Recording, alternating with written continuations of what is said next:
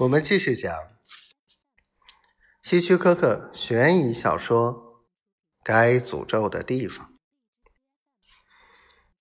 晚上，当我下班回到住处后，才看到约瑟芬留给我的一封信。我迫不及待的打开信，只见信纸上还有泪水滴过的痕迹。他写道。我的心碎了，我已经走了，那与你无关。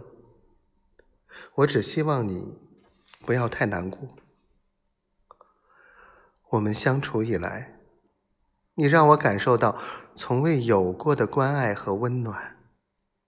谢谢你。可是，可是我们是不会有结果的。尽管我很留恋这个世界，留恋你，但是我不能再说什么了。冰箱里还有牛奶、鸡蛋和半条大香肠，请你在没坏之前把它们送给穷人，或者送到镇上的修女院去。希望你不要介意我的请求。别了，我会永远把你珍藏在我的心里，约瑟芬，约瑟芬，我不禁哽咽了。他最后的一句话深深的打动了我的心，但我相信那是他的真心话。看完他的信。我一夜都没有合眼，内心痛苦极了。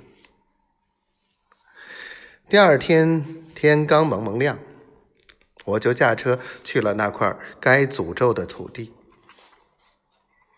我爬上挖掘机，开始在空地上掘来撞去，来来回回开了二十六次。尽管我没有在意，我一直在数数。那尽头就像要挖出一个地下室那样，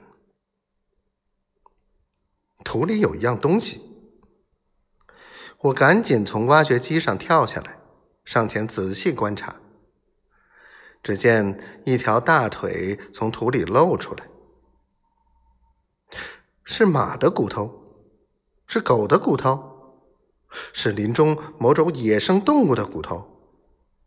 不，都不是，那是比尔的。